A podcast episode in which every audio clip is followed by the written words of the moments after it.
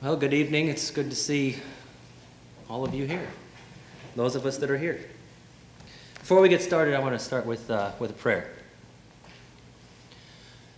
Our Heavenly Father, we are thankful to you for being a great God and for giving us these lives and this earth and your love and your Son. And we pray that you would give us eyes to see and to understand that there's more to come and that farther along we will see it. We'll see it for real. So I pray that you would bless us with that understanding and with that faith this evening. In Jesus' name I pray. Amen.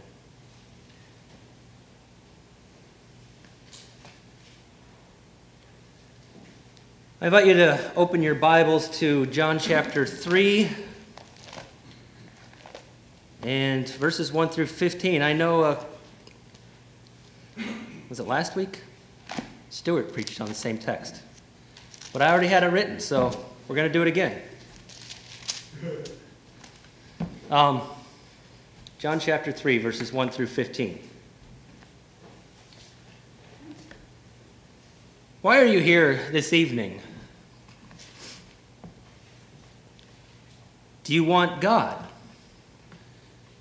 I know it's um, so tempting for us to want God for our own purposes for to make our lives better, to get ahead in a job.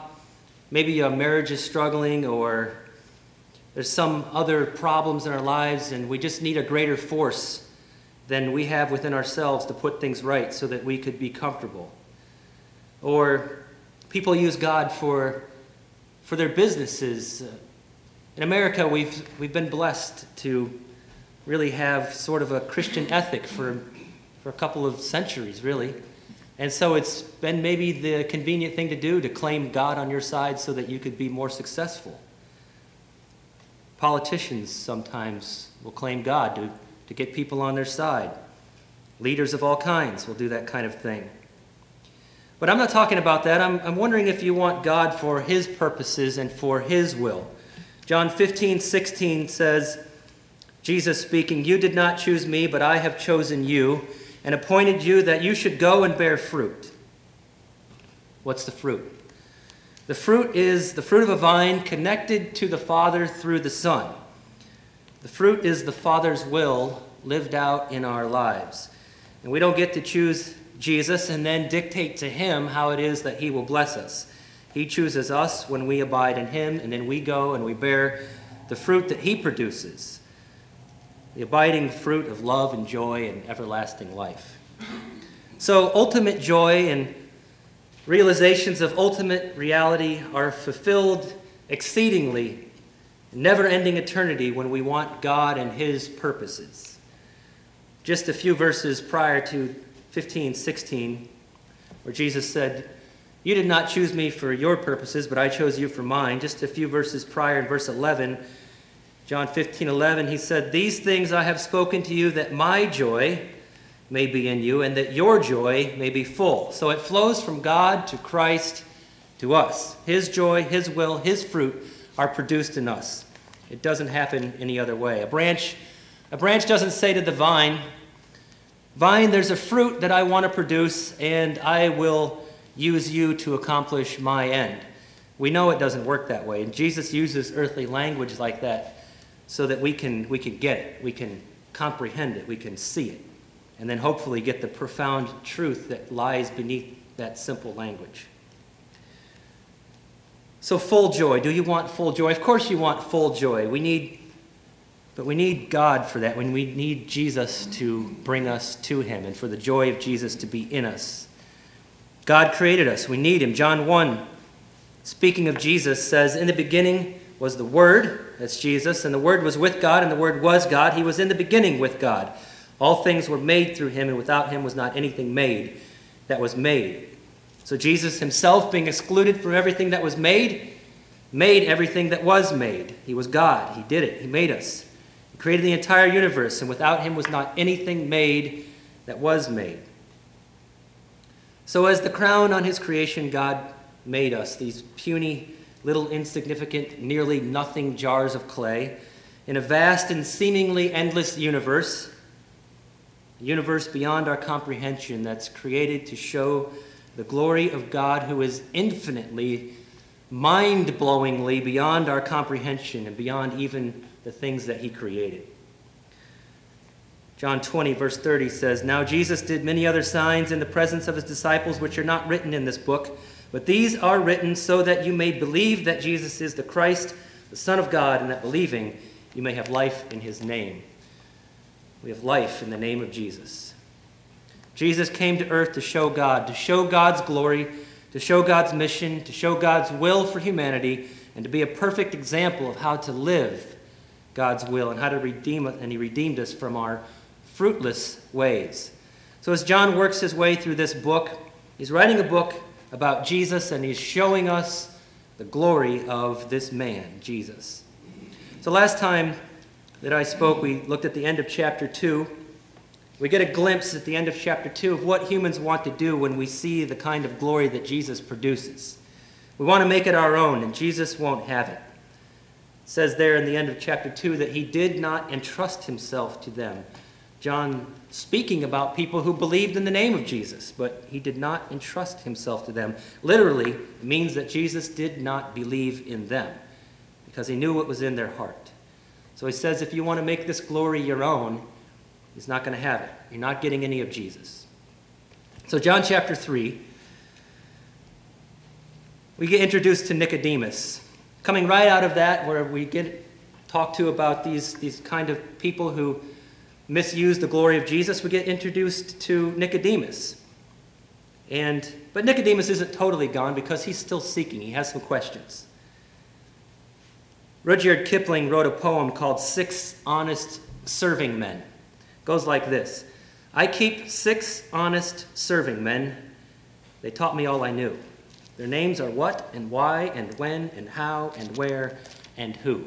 I, I mentioned that poem because this text gave me a lot of difficulty in trying to come to the bottom of it. I spent a great deal of time reading and rereading and meditating and thinking and praying. And I think the Lord gave me the insight to see it by those six honest serving men.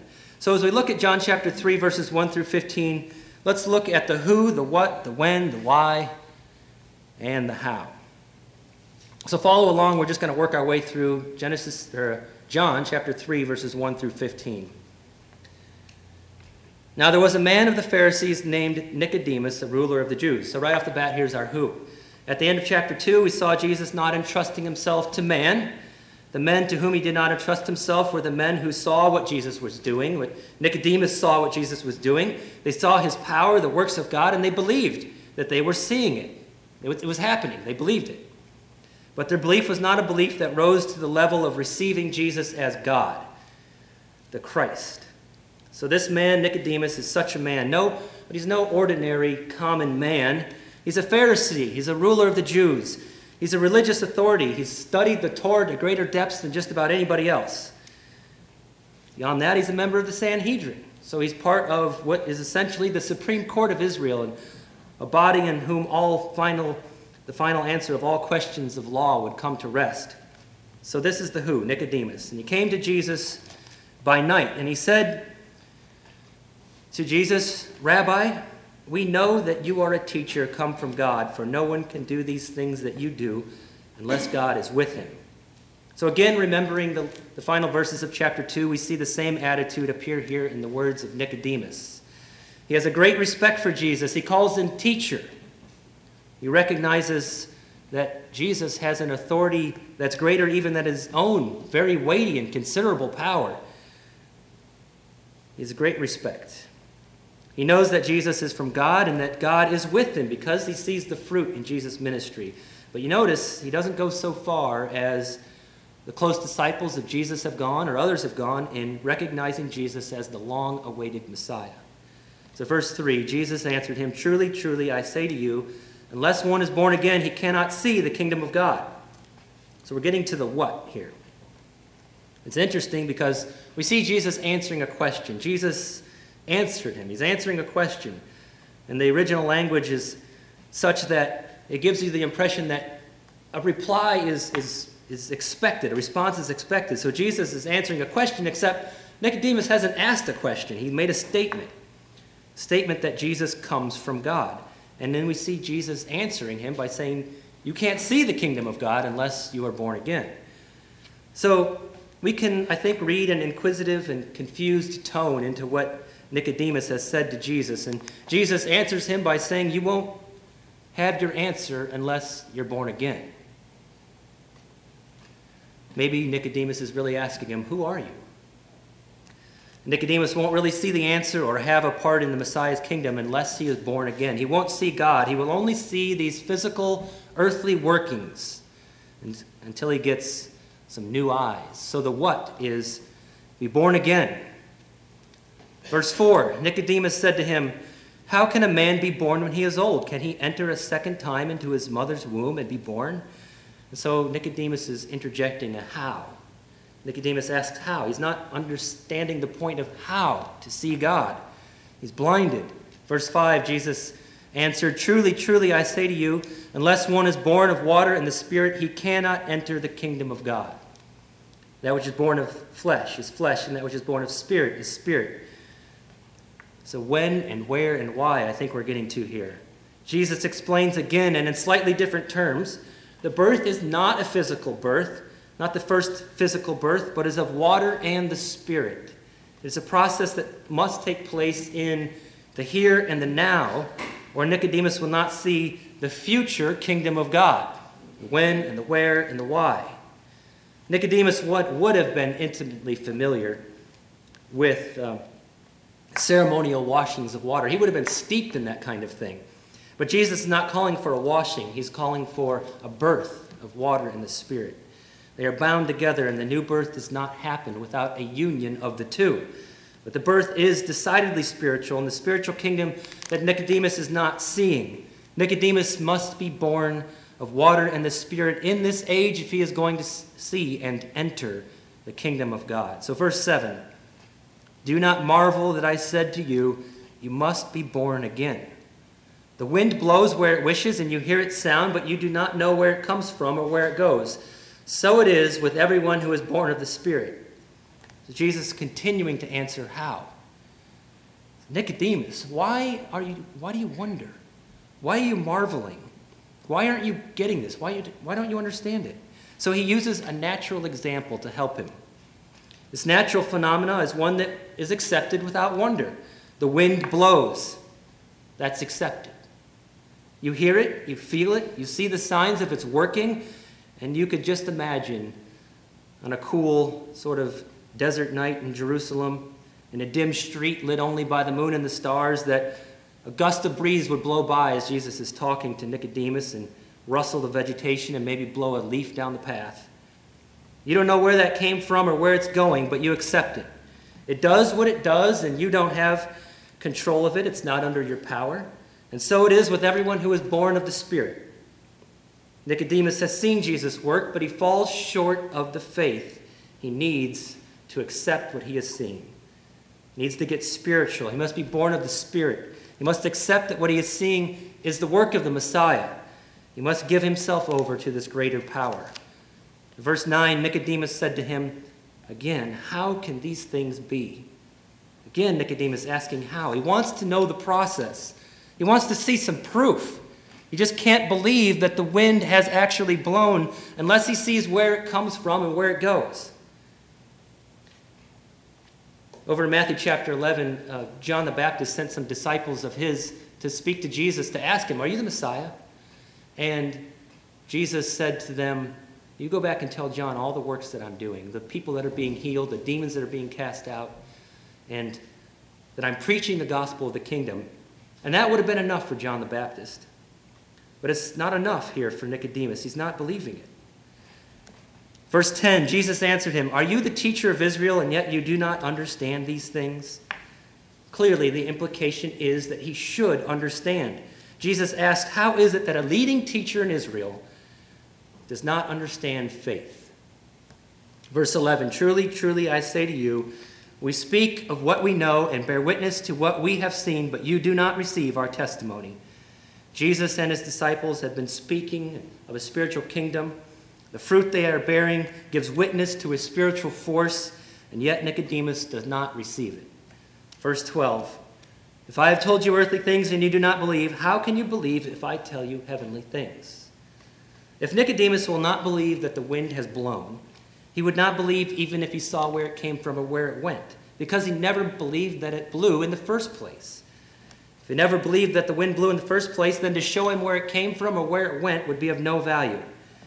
If he does not believe in Jesus as the Christ, if he does not accept by hearing his word and seeing the effects of the power of God on earth as it happens right in front of his eyes, then neither would he believe if he saw the unseen heavenly things.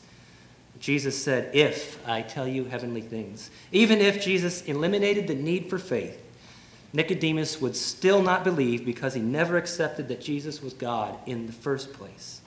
He never accepted the evidence of God's working. Jesus has told him earthly things. And the when and the where and the why and the new birth and what's required. And furthermore, Nicodemus has seen the signs that Jesus performed, and it's though he has denied that the wind is even blowing. Verse 13 No one has ascended into heaven except he who descended from heaven, the Son of Man. Jesus tells Nicodemus, In fact, Nicodemus, you won't get to see heaven because only the Son of Man, who has ascended and descended from heaven, has ever been there. Verse 14 And as Moses lifted up the serpent in the wilderness, so must the Son of Man be lifted up, that whosoever believes in him may have eternal life. Jesus' final rebuke to Nicodemus is the use of an example that Nicodemus would have been very familiar with. He would have known all the great factual details of it as, as a teacher of the law and as one who studied it. Jesus teaches Nicodemus the point that he's missed all these years as he studied it was the example of when the Israelites were in the desert and they were, they were struck with a plague of snakes.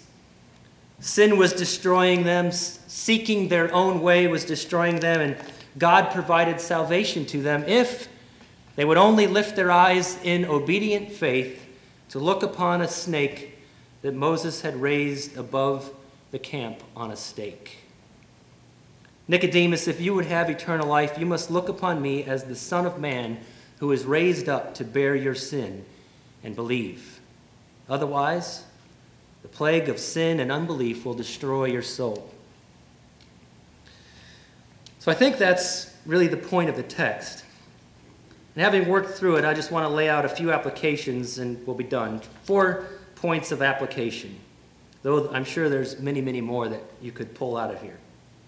Number one, think, ponder, meditate, read, reread the Word of God. I've heard it said that fast reading kills. And I, I, think that's true. I think that is a danger. But I don't think that was Nicodemus's problem. I don't think that he read so fast that he didn't see the truths. He was a deeply studied man. Maybe he was too familiar with the text. Maybe he was influenced by other people's opinions maybe unwilling to give up his biases because the condemnation that the truth would bring to him. Whatever the case, Nicodemus probably missed the point of many teachings and examples in the Old Testament besides the one that Jesus points out to him, and he should have understood. And so it is for us that we have no excuse. Think, ponder, meditate, pray for understanding there's one theologian who speaks of how he grew up into his 20s viewing the Word of God as pearls, a collection of beautiful truths, and he was simply gathering verses like pearls. There's no doubt that there's some value in that approach, but it's not primarily the way the Bible is to be approached. The Bible makes arguments, and that particular theologian likens it to a chain. Each verse in a book is connected to the next verse in that book in a chain of argument, and it takes thought and struggle and prayer to go beyond the pearls on the surface to understanding the deep and bottomless arguments from the mind of God. So think and inquire and pray. That's the next point. Inquire, be inquisitive. Nicodemus had questions and he was seeking. He may have hid that from his colleagues as he came in the night, but he did come to Jesus with questions. So don't accept what you see and hear without questioning it. And when you're confused, seek an answer. You will seek me and find me when you seek me with all your heart. Jeremiah 29 13. Third application don't be afraid. Don't feel as though you need to hide your question because, as the adage goes, there's someone else with the same question. And besides that, as in the case of Nicodemus, your life might depend on it. Don't be afraid to lead others by asking questions that Jesus wants to answer. The fourth point is faith. It is faith that is the answer to Nicodemus's question of how. We are born again by water and the Spirit. There's no power in the water, and there's no connection to the Spirit without faith. Receive the testimony of Jesus and his apostles. Believe that Jesus is the Son of God, and looking to him is your only hope for a cure to the plague of sin. The Gospels were written as eyewitness accounts to the glory of Jesus. John's stated, stated objective in the book is to show you Jesus so that you might believe. But just as Jesus was working signs 2,000 years ago, signs that caused Nicodemus to realize Jesus at least came from God, Jesus is still working today. Wherever the truth of the gospel has gone, there has been revivals and upheavals of goodwill and transformation of societies, and education has improved, and care for the sick and weak and elderly and defenseless receives great attention. Government serve justice with fairness and integrity. And our history, our heritage in this country has been a history and a heritage of the blessings of the gospel of Christ. But our danger is that we become blinded by the blessings and lose sight of those heavenly things. We lose our faith. Our danger is that we lose the faith we need to see the heavenly things. We are seeing an erosion of these earthly blessings.